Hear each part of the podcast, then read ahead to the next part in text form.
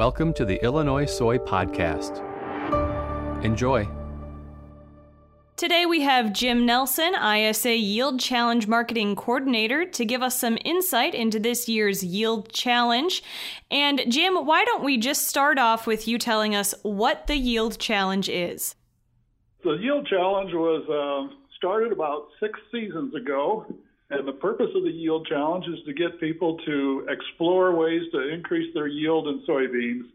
Uh, we did that originally with side by side testing on the farm and this makes it uh, very good for the farmer because it's his real world conditions.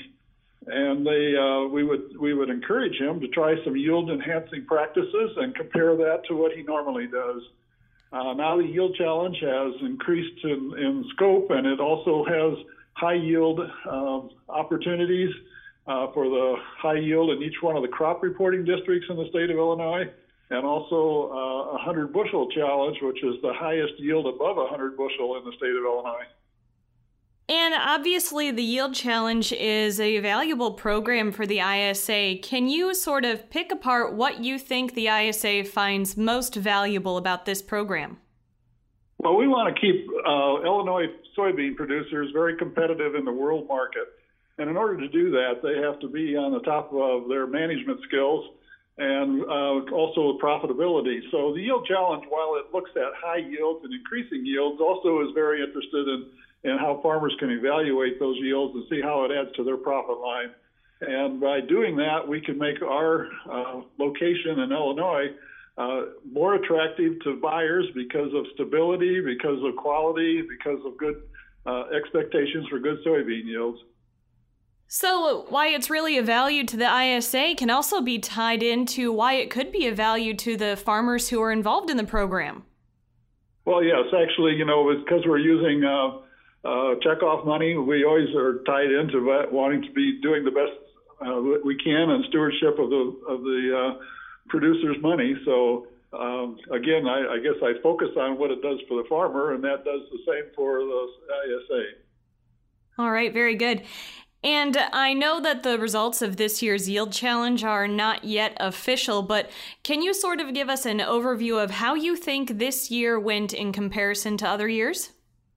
Well, we do have results already, and we've had another uh, year where the 100 bushel challenge was, was met, and uh, it was a little bit higher than last year. So, uh, and we've also seen a lot of uh, our challengers that have been in that 90 bushel and high 80 bushel brackets more than we ever have in the past. So, I think that that tells us uh, not only are our farmers improving, but there's a lot of interest in, in that in such a way that farmers really understand now that there are things they can do. Soybeans are not at a plateau, they are increasing. They just need good attention for high management, as you would do with any other crop.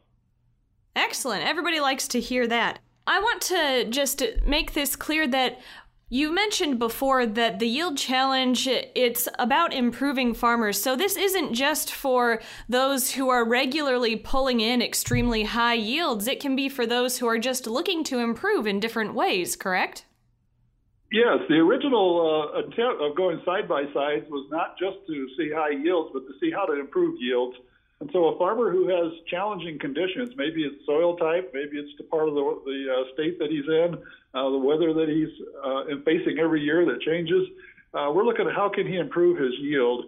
And so a, a person who normally is in that 40 bushel bracket and can get a, a large yield increase is just as important as that guy that's in the 70 or 80 bushel bracket and looking for yield increases. It's, it's going to add to his bottom line. And how has the involvement in this program been growing? Are has it been growing well over the years? Do you hope to see continued growth? Well, we do. This has been the sixth season for it, as I mentioned, and uh, we expect that this is uh, going to improve and increase in, in uh, expectations and also increase in, in involvement with farmers. And what we also see, I think, is that the overall attitude of farmers now is that six years ago they thought a lot of guys thought that it was just a plateau and we weren't going to be able to do a lot more with soybean yields. And now we're seeing some dramatic differences in soybean yields and some steady increases on soybean yields as well. So I think that the uh, impact of the yield challenge has been one of the factors that have helped that out. All right. And if anyone wants to learn more about the yield challenge, how would you recommend that they get more information? Well, we also um, have a, a, a, um, a, website that's probably easy to get to if you'll just go to uh, ilsoy.org. Think of Illinois Soy, ilsoy.org. And on there, you'll find a lot of places you can click on for more information on Yield Challenge. We'll be putting information about this year's Yield Challenge. We'll also be uh, kicking off uh, at some point for next year's Yield Challenge. I encourage people to watch for that. And there's a lot of other things that we're doing with the Soybean Association, whether it has to do with marketing or with uh, Soy Advisor, uh, areas where it's just a lot of good information on that website. All right, very good. Again, that was Jim Nelson, ISA Yield Challenge Marketing Coordinator, to give us some insight onto this year's Yield Challenge. If you want to learn more about this year's Yield Challenge, you can visit ilsoy.org. This podcast was brought to you by the Illinois Soybean Checkoff. For more useful information about growing soybeans, visit ilsoyadvisor.com. That's ilsoyadvisor.com.